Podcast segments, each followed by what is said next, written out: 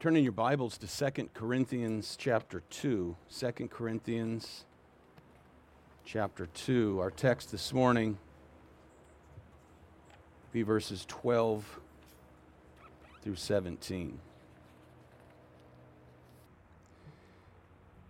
Now when I came to Troas for the gospel of Christ, and when a door was opened for me in the Lord, I had no rest for my spirit, not finding Titus my brother, but taking my leave of them, I went on to Macedonia. But thanks be to God, who always leads us in triumph in Christ, and manifests through us the sweet aroma of the knowledge of Him in every place.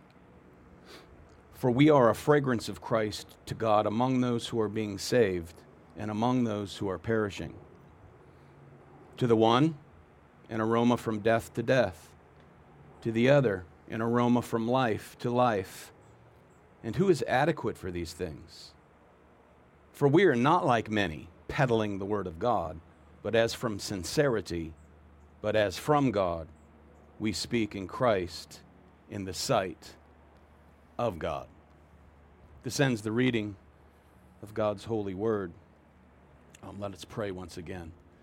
Father, we ask now, uh, by the presence of your Holy Spirit, that you would Um, grant me the grace to communicate your truth and give us the ears to hear, to understand, to sanctify your people by way of your glorious truth, we pray in Christ's name. Amen. Um, it is a delight for me to bring the Word of God to you again this morning together. And as we continue our series through Second Corinthians, it's important for us to remember Um, that Paul is writing, no doubt, to the church in Corinth, but he's also dealing with opponents there who were claiming superiority to Paul, false apostles, that Paul sarcastically refers to in chapters eleven and twelve as super apostles, who preach another Jesus and a different gospel.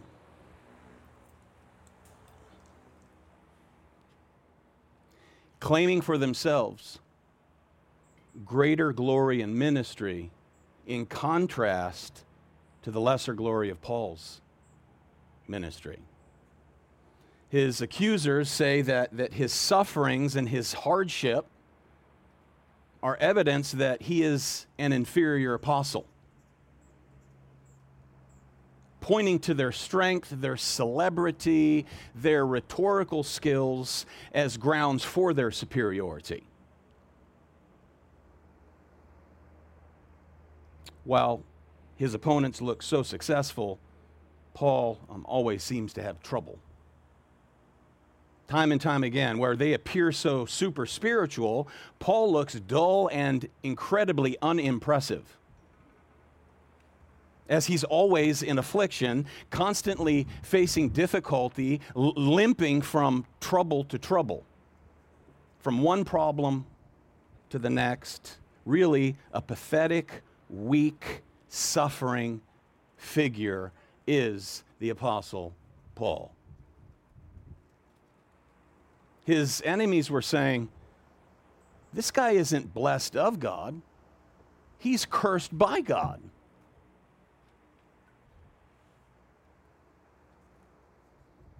Making Second Corinthians um, the most transparent of all Paul's epistles um, regarding his view of ministry. Expressed in this letter, unlike any other, Paul basically says life is ministry and ministry is life. And that's how we ought to view life, beloved. Life is ministry for the Christian. Ministry is life. Now, while there's great satisfaction and joy in seeing people grow in the grace and knowledge of Jesus Christ through the preaching of the gospel, as we read Paul, uh, we see a, a synopsis of how he experienced life. And he describes it in this epistle as follows. He describes life and ministry as being afflicted, as being burdened, as to be beyond strength, to be and have an anguish of heart, to be tearful, to be sorrowful. Um, it was to be beside ourselves. Um, it was having no rest for our spirits. It was asking you, please make room for us in your hearts. And it was conflicts without and fears within. So in summary, his description of the Christian life and ministry is, is laden with weakness. Weakness. So while he preaches a Christ who has greater glory than Moses, that we'll see next week in chapter three, his ministry is rooted in misery. Weak. His entire life and apostolic office demonstrates weakness. It's something we don't like to hear in our day because weakness is mocked by the strong. And yet Christianity itself is based in weakness. I mean, God himself achieved salvation for us by sending his son in the weakness of human flesh, to be humiliated, to be crucified on a Roman cross, the ultimate sign of weakness. Sorry.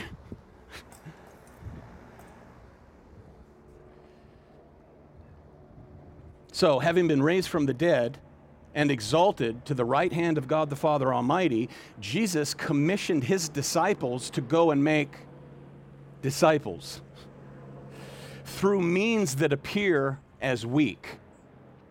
This gathering to the world appears as weak. We're not called to conquer nations. We're, we're, we're not called to declare jihad against the infidels as the Muslims do. But through the preaching of the gospel, Jesus Christ and him crucified, to make disciples, baptizing them in the name of the Father and of the Son and of the Holy Spirit, teaching them to observe all that I have commanded you, and I promise, says the Lord, I will be with you until the end of the age. A means of grace that appears as weak to the world. Now, in verses twelve through seventeen, we come to Paul's discussion of the triumph of Christ and the fragrance of the gospel. Now, verse fourteen will be our locus of focus this morning, beloved, and through verse seventeen, which is one of the most concise, epitomizing expressions of Paul's understanding of Christian ministry. So let's begin in verse twelve. We, we learn from Paul that when I came to Troas for the gospel of Christ, and when a door was opened for me in the Lord, I had no rest for my spirit. Not finding Titus, my brother, but taking my leave of them, I went on to Macedonia.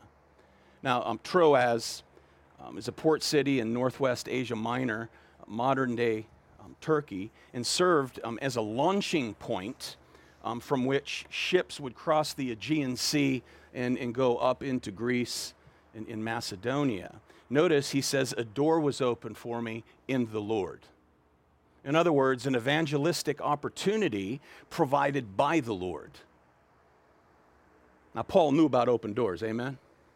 Acts chapter fourteen, uh, First Corinthians sixteen, Colossians four, um, in Revelation Um, chapter three and verse eight, it's the Lord himself who says to the church in Philadelphia, I have opened a door for you for which no one can shut.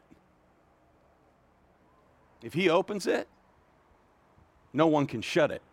However, an open door does not mean that there are not adversaries, enemies of the gospel. Now, Paul does what he always did. Um, typically, when the door was open, he'd go to the, lowest, the, the local uh, Jewish synagogue and preach the gospel to the Jews, and then he'd go and preach to Gentiles, and for those who believed, he'd plant a church and move on. Now, Paul also informs the Corinthians that he had expected to meet Titus in Troas. Notice, I had no rest for my spirit, not finding Titus, my brother. But taking my leave of them, I went on to Macedonia. Okay, now remember, beloved, wolves had come into Corinth trying to assassinate Paul's character, to undermine his credibility and authority as an apostle of the Lord Jesus Christ. They tried to discredit his teaching and replace it with their own false doctrine, and this devastated Paul. It tore him up. So after he writes First Corinthians to that church that was an absolute mess, he made what is referred to as his painful visit, chapter two and verse one. We've discussed this over the weeks. His painful visit, he returned back to Ephesus, and he wrote what is known as his severe letter or his stern letter, and it was delivered by Titus. So Paul, he's waiting and wanting to know how the Corinthians reacted to his letter. So he's waiting on Titus. They didn't have email. Okay, there are no text messages, you know. You, you had to wait. And he, he wanted to know whether these people had repented and once again embraced him as God's true apostle. And this caused great emotional pain to the man. Now, in Second Corinthians seven, verses five through seven, you don't have to turn there, but Paul recounts with what great joy he had when once Titus made it to Macedonia. But until then, you know, that this door that was open wide to preach the gospel, he, he boards a ship in Troas. He goes into Macedonia, nearly three hundred miles north of Corinth, with conflicts outside and fears within. So yet, despite his worry about the whereabouts of Titus, considering all of his trials and all of his troubles, in verse fourteen, he breaks out all of the sudden in praise to God, which again, verse fourteen, is the epitome of how Paul viewed ministry. In the midst of all the trials, in the midst of all the troubles, in the midst of all his suffering, a sign of weakness. Verse fourteen, but thanks be to God who always leads us in triumph in Christ. Now, this verse you often see on plaques, refrigerator magnets, um, online graphics um, it, it, that serve as a source of inspiration that usually um, include a picture of a herald's trumpet. You seen them? You, maybe you have at home. This verse. The idea being that, that God leads his people in a triumphant parade as his victorious heralds. That we're in this parade and we're saying, yes, we triumph in Christ. But that is not what is going on here. Now, verse thirteen to verse fourteen, at first glance, it sounds like a, a, tra- a strange transition from utter weakness to great victory. But he's actually talking about weakness all the way through. Weakness.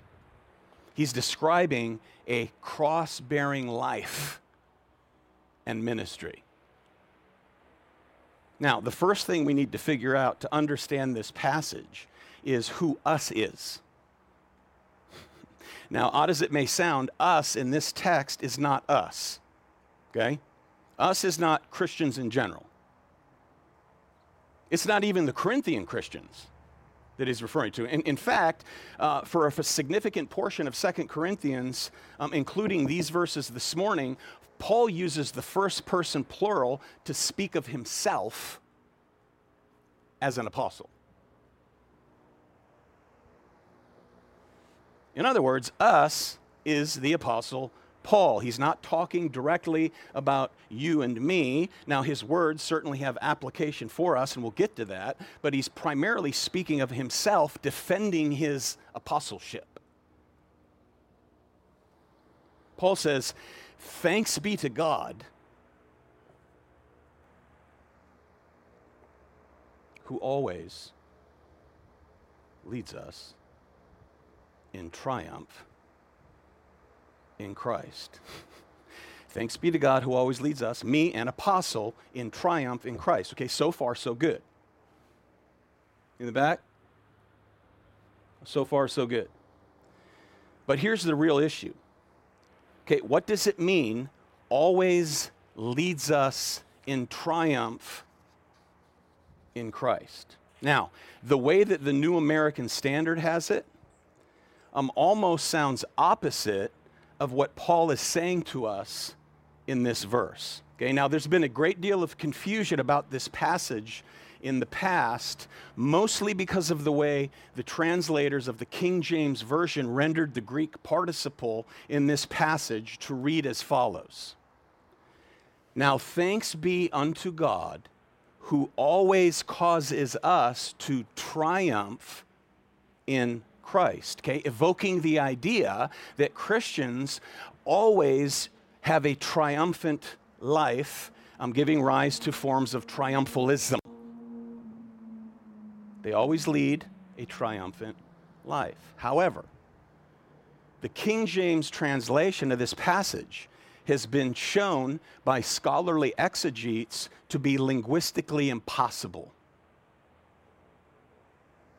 which is why the E S V translates it a bit better, reading, but thanks be to God who in Christ always leads us in triumphal procession. But even that is a bit ambiguous. The N I V, but thanks be to God who always leads us as captives in Christ's triumphal procession. That's even better. Now, the word that Paul uses, threambuo, is the word. It's used only twice in the New Testament. Here, and in Colossians chapter two, verse fifteen, where on the cross, Christ defeated his enemies, where we read, he made a public display of them, having triumphed over them through him. One Greek word that refers to the Roman practice of a conquering general. The Roman practice of a conquering general leading the conquered, okay, again, leading the conquered in a shameful procession that leads to public execution. Are you with me? Not leads us in triumph in Christ, but leads us in shameful procession in Christ. Now, John Calvin, one of my heroes of the faith, whom we all love, amended this text and had great influence on how it was translated when the King James Version came out in sixteen eleven.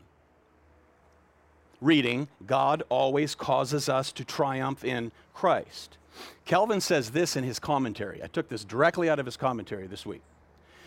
If you take the verb literally, Calvin says, it will mean he who triumphs over us. What Paul must mean, Paul must mean something different from the common meaning of this present phrase in Latin. Question, what does Latin have to do with the original, right? I hate to say that sarcastically to the great theologian, but nevertheless, he goes on to say, for captives are said to be triumphed over, when by way of disgrace, they are bound with chains and dragged before the chariot of the conqueror. End of quote. Y'all with me? When you read Calvin's comments on two fourteen, he draws an illustration of pastors and ministers who are lieutenants riding alongside King Jesus, celebrating and participating in his victorious triumph, rather than a picture of that, that, that Paul, I think, is drawing here uh, of, of being paraded around as a conquered enemy. Again, a conquered enemy. So when we look seriously at the meaning of the word and the direct object, Paul is saying that he is being led by the conquering general, Christ, as one who has been conquered, and that unto death. Death. In the first century, the verb meant to be conquered, not participate in victory with the conqueror. Okay? So w- when a Roman army conquered an enemy, they celebrated in Rome with what was known as the, the triumphal procession. Triumphal procession. Those conquered would be paraded through the streets in weakness. Key word of the day, weakness, before the world. I mean, it was a huge, spectacular parade. The conquering general, obviously, would be honored. The plunder that was taken from the conquered would be displayed in the procession, in this parade. They would have baskets filled with gold, silver. They'd have works of art that was plundered from the army that they had conquered. Parading through the streets. These were well-organized, planned events. They would even um, e- erect platforms, like little mini stands for the people um, throughout the streets. And within the parade, they had musicians, they had dancers, um, flower petals would be thrown out upon the street as they waited for the conquering general. There would be pagan priests who would chant, you know, swinging their um, censers of burning incense. So all of those images you can find in books, in the victory arches of ancient Rome. You've probably seen the Arch of Titus when he um, sacked and destroyed the temple um, in Jerusalem in seventy A D. Um, they, they, they took from the temple um, the, the golden candlestick and the table of showbread, and they marched it through the streets in the triumphal procession. That's the idea. So the victorious general would stand in a chariot, and it was pulled by four horses, and I read also that sometimes by two elephants. Pulled through the streets. In his right hand would be an ivory scepter with a Roman eagle at the top. Victory. In his face, painted red like the pagan god Jupiter.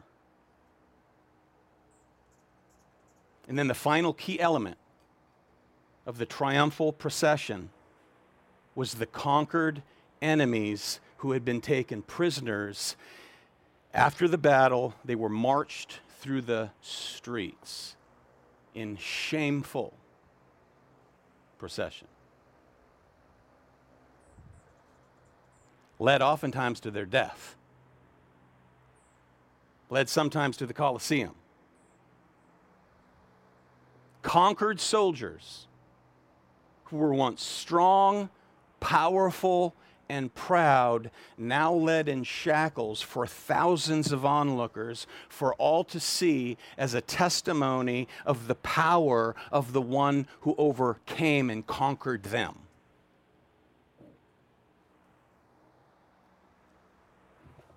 So Paul is not saying that he's the triumphant one.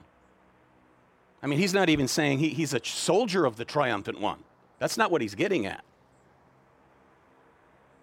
He's a conquered slave being led to death, and the one who leads him is God. God is the conquering general, and so when Paul says, thanks be to God, what he means is thanks be to God because in Christ, he always leads me as his conquered slave unto death. And he does it for all to see. That's what that verse means. Scott Haithman, who teaches uh, New Testament at the University of Saint Andrews in Scotland, did his P H D dissertation analyzing just Second Corinthians chapter two, verse fourteen through chapter three and verse three. Doctor Haithman says this, quote, "Read against the backdrop of the triumphal procession, Paul's metaphor in two fourteen may be decoded as follows. As the enemy of God's people, God had conquered Paul at his conversion call on the road to Damascus and was now leading him as a slave of Christ," which, by the way, is Paul's favorite term for himself, slave of Christ, "to death in Christ in order that Paul might display or reveal the majesty, power, glory of God, his conqueror," end of quote. So Paul puts himself here in the place of a conquered enemy. I mean, he was, he was Saul of Tarsus, an enemy of Christ, an enemy of the church of Christ, until Christ captured him on the road that day and made him a slave of righteousness and now a servant of the gospel, belonging now body and soul to his captor, the Lord Jesus Christ, being marched to his death. Gives you a new perspective on ministry, doesn't it? Jesus said of Paul in Acts nine, okay, when Paul was arrested by Jesus himself, "He is a chosen instrument of mine to bear my name before the Gentiles and kings and the sons of Israel, for I will show him how much he must triumph for me, suffer for my name's sake."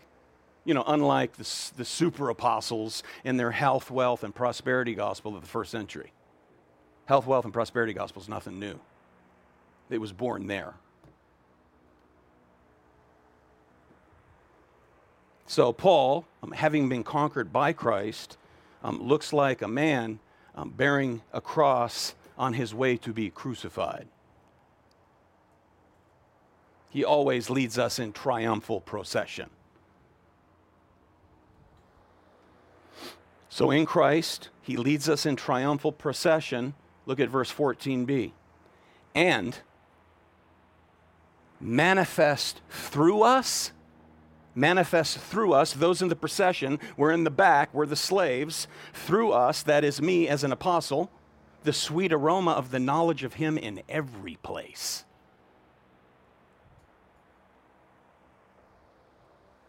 So in connection with preaching Christ crucified, Paul can speak of the spread of the gospel as a sweet, pleasing aroma.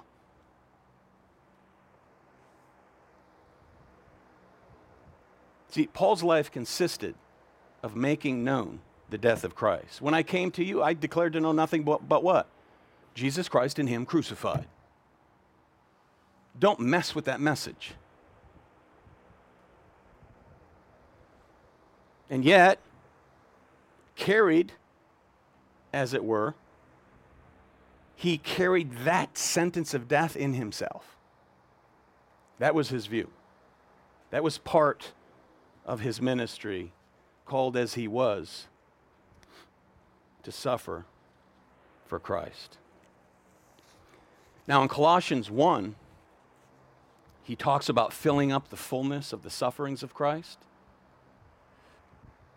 Paul's point, quite simply, a God-led ministry is characterized by the God-spread gospel. Don't mess with the message like the super apostles did. Now, the irony for Paul was that part of the suffering that this brother endured was inflicted by the ones he was called to serve. Again, I'm not just talking about the Jews who wanted him dead everywhere he went, or Gentiles who were put out of business with regard to their idol-making factories because people were coming to faith in Jesus Christ and no longer would purchase idols. But on the very people of God, the church of Jesus Christ, who caused so much pain and affliction for the man. What an irony with regard to suffering. Bitten. This man was bitten time and time again by the sheep that he was called to lead and feed. And quite simply, Calvin says elsewhere, some people, as a minister, they just won't like you. It's that simple. That was the first four years of ministry here at Pacific Hope. There was no triumph about it with regard to triumphalism. There was a lot of affliction for four years. That was nothing, though, compared to what some pastors I know have to go through because they got messed up leadership who are always messing with them. Thank God we don't have that. I love our leaders here and their support. As a side note, the only way to serve the Lord that's safe and, and trouble-free um, usually involves a lack of people, because that's where all the trouble comes from, is people. Newsflash. It's oftentimes a thankless mission. It's a thankless endeavor. Look, neither my call nor your call, however you may serve within the Church of Jesus Christ, whatever ministry it is, whether it's evangelizing family, friends, neighbors, if you do it for the praises of men, if you do it, if your motivation is to receive pats on the back or to hear thank you, your motives are skewed. Jesus spoke about slaves, didn't he? He said to his disciples, which of you, having a slave plowing or tending sheep, will say to him when he's come in from the field, come, sit down and eat? But will he not say to him, prepare something for me to eat, and properly clothe yourself to do so, serve me while I eat and drink, and afterward you may eat and drink? Does he not, th- d- d- he does not thank the slave because he did the things that were commanded him, does he? So you too, when you do all things which are commanded you, say, we are unworthy slaves, we have done only that which we ought to have done. Sh- should we thank one another? I hope so. I hope so.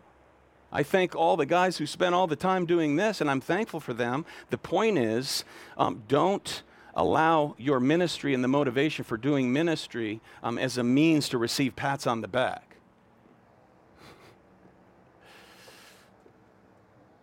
I've heard people say, I'm quitting ministry, and I ask why? I just don't feel appreciated. That's their answer. Join the club, man. Come on. Join Paul's club. I don't feel appreciated.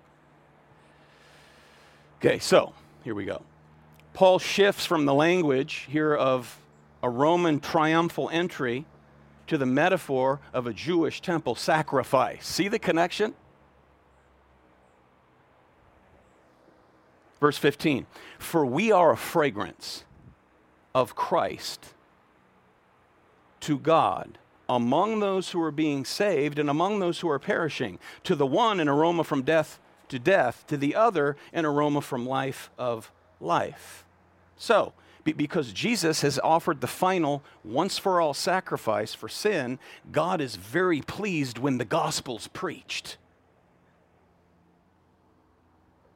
When the whole counsel of God is declared, a faithful Christian ministry is one through which Christ is proclaimed. If they don't, run for the hills, man. Get out.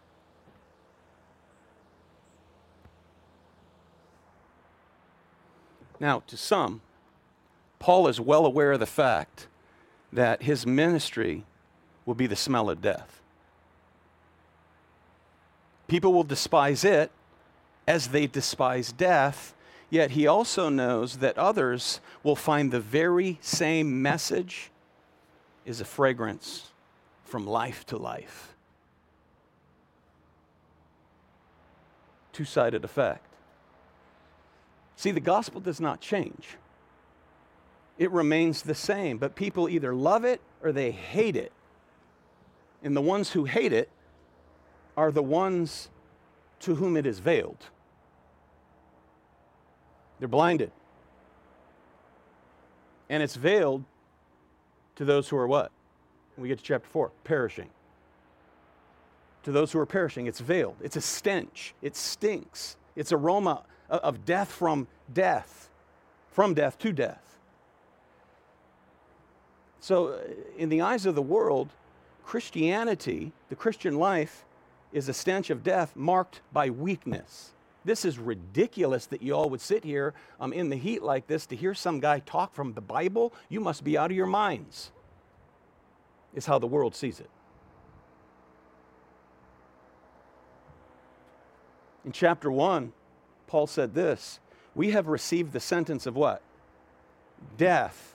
But our Father does this, he goes on to say, to make us rely not on ourselves, but on God who raises the dead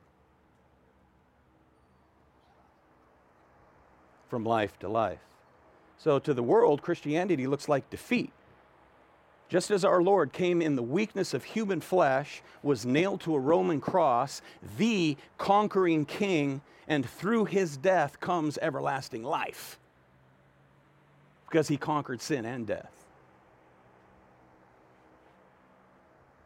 See, to the world, this is all there is. To the world, it's all about bank accounts and square footage. That's it.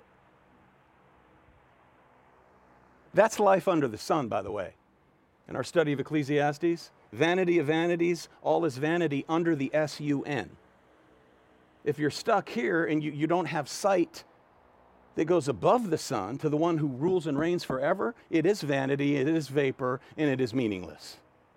So store up all you can now. Eat, drink, and be merry, for tomorrow we die. It makes no sense to the world. The gospel stinks like death. It's the aroma of from death to death. And the same message to those who are being saved, an aroma of life to life. And let me say this, you and I have no control over the aroma. No control over the aroma. Whether you as a messenger are an aroma of life or death, that's God's decision. Even in terms of ministry and raising our own children, to some of these children, I hope not, but this is perhaps now or is going to become the stench of death, a foul odor, the gospel. I pray every day that y'all don't. But you don't have control, parents, with regard to the aroma. The truth is the truth. To some, and I hope to all young people, that it's an aroma of life to life.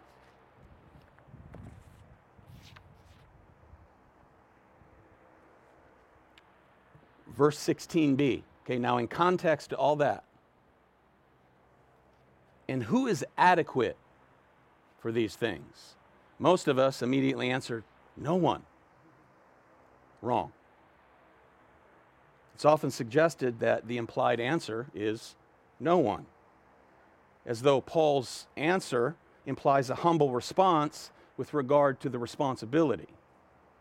Others suppose the answer is no one because he has self-sufficiency in view, but there's no hint of that either.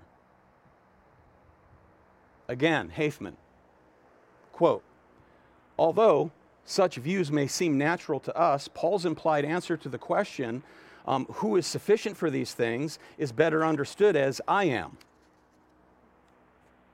in being led to death as the aroma of Christ. He goes on to say, Paul is confident that God is making himself known through his what? Weakness. Suffering for the gospel. Who's adequate for these things? Paul says, I am.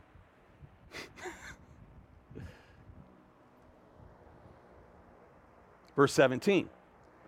For we are not like many peddling the word of God, but as from sincerity, but as from God, we speak in Christ in the sight of God. So while his point, again, is primarily about apostles, it also certainly ap- applies beyond apostles, because as in, as in Paul's day, the same is true for our culture, and that is that most popular preachers are usually those, not always, but usually those who give people what they want, not what they need. They mess with the message because they think they can change the aroma.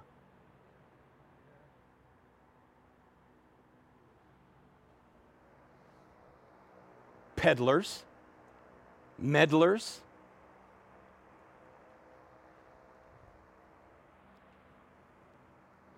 Luther said this: God's word cannot be without God's people, and similarly, God's people cannot be without God's word. And I'll add to that, those who are not God's people do not want God's word. If you're here and you spurn, I, it's hard for me to believe you'd be here and not want to hear the word, but perhaps some young people, just let me warn you now, if you spurn under the word of God, I pray that you come to your senses, because perhaps you're not his. That's big boy football talk.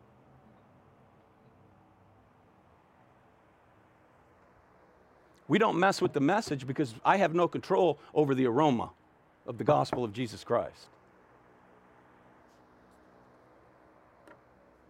The, the, the church today, places called church, at least in name, they're overflowing with false teachers.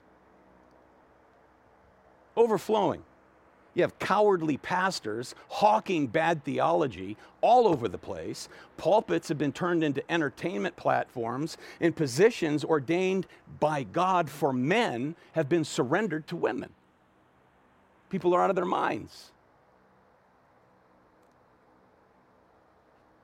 They think they have control over the aroma of Christ crucified.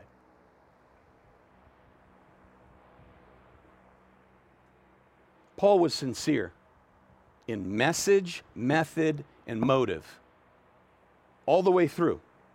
He realized that Christ's glory was at stake first and foremost with regard to his gospel. And notice, he also realized that God's eye was on him as he proclaimed that message. Verse seventeen, look at it. We speak in Christ in the sight of God. I fear for these guys who go changing the message. Meaning th- those, those who are truly in Christ. Remember chapter three of First Corinthians? In the last day, those ministers who stand firmly on the foundation, which is Jesus Christ, on that day, the method, uh, the motivations of the methods of their ministry will be revealed. And some, we learn, will suffer what? Loss. Their ministries will be revealed, whether they were um, on the basis of Christ and him crucified, and they will be revealed as either gold, silver, or precious stones, or wood, hay, straw, and stubble, burned up. Yet they will be saved, but they'll smell like they just ran out of a burning building. So don't mess with the message, because you have no control over the aroma, is the message, is the point. So declaring the knowledge of Christ, notice, among those who are being saved and among those who are perishing, to the one an aroma of death to death, to the other aroma from life to life. And again, we do not control the aroma. God takes care of the results, and he does not consult with us as to how it turns out. Amen? I wish he would. I wish he would consult, or at least inform me. You know, all those things you've been praying about for so long, it's all going to turn out just perfect. And it will, according to his sovereignty. I'm talking about my pleasures in particular. All joking aside, God is not bound to consult his servants, those following in procession at the back. The conquered. We're servants. So we declare his message, whether people like it or not. Amen? So we, with, with imagery here taken from a victory parade, a conqueror who leads captives in his procession, Paul portrays himself as a, cl- a captured slave for God. That's the picture. He's not blowing a trumpet at the front of the thing saying, hey, I'm a herald with the conqueror. He says, no, I'm the one who's been conquered by the king. God, God has conquered the apostle, and he is pleased. God is pleased with his work of proclaiming the gospel. Paul describes this work as an aroma that is pleasing to those who are being saved, and it is foul, it is a stench to those who are perishing, and all the while, in the midst of it all, there are false apostles peddling another gospel for profit. That's life in the ministry, says the apostle Paul. But thanks be to God, thanks be to God, who always leads us in triumphal procession, notice, in Christ and only in Christ. Only in Christ, that ultimately leads to resurrection life. That's our certainty. Life unto life, life unto life, everlasting life. Not the second death, death unto death. No one in the world is led by God apart from Jesus Christ.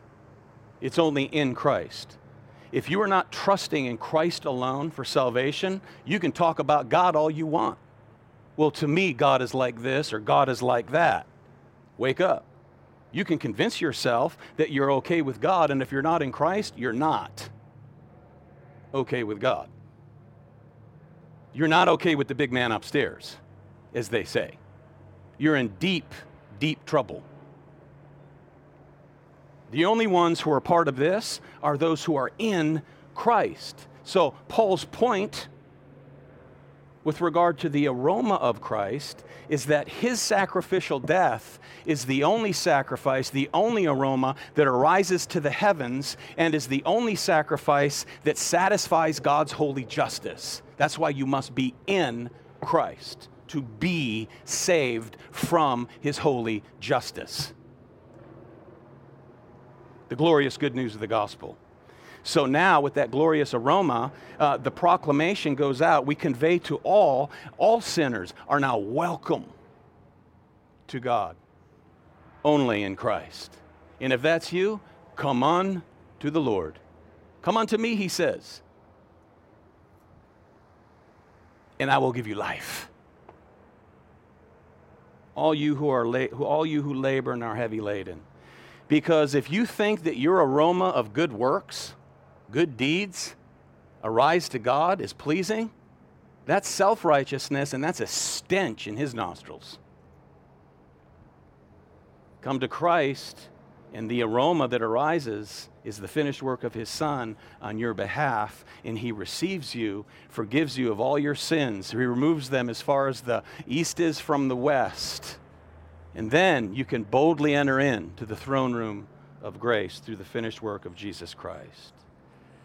And as Paul puts it in the fifth chapter of his letter to the Ephesians, therefore, be imitators of God as beloved children, and walk in love as Christ loved us and gave himself up for us, a fragrant offering and sacrifice to God.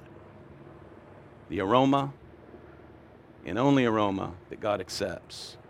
So the question is, are you in Christ? Are you trusting in Christ alone? Is he the Lord, your Lord? Repent of your false belief, your unbelief, and entrust yourself to Jesus Christ. And you too shall be saved. Amen. Amen. Amen. Let me read this again. We'll close in prayer.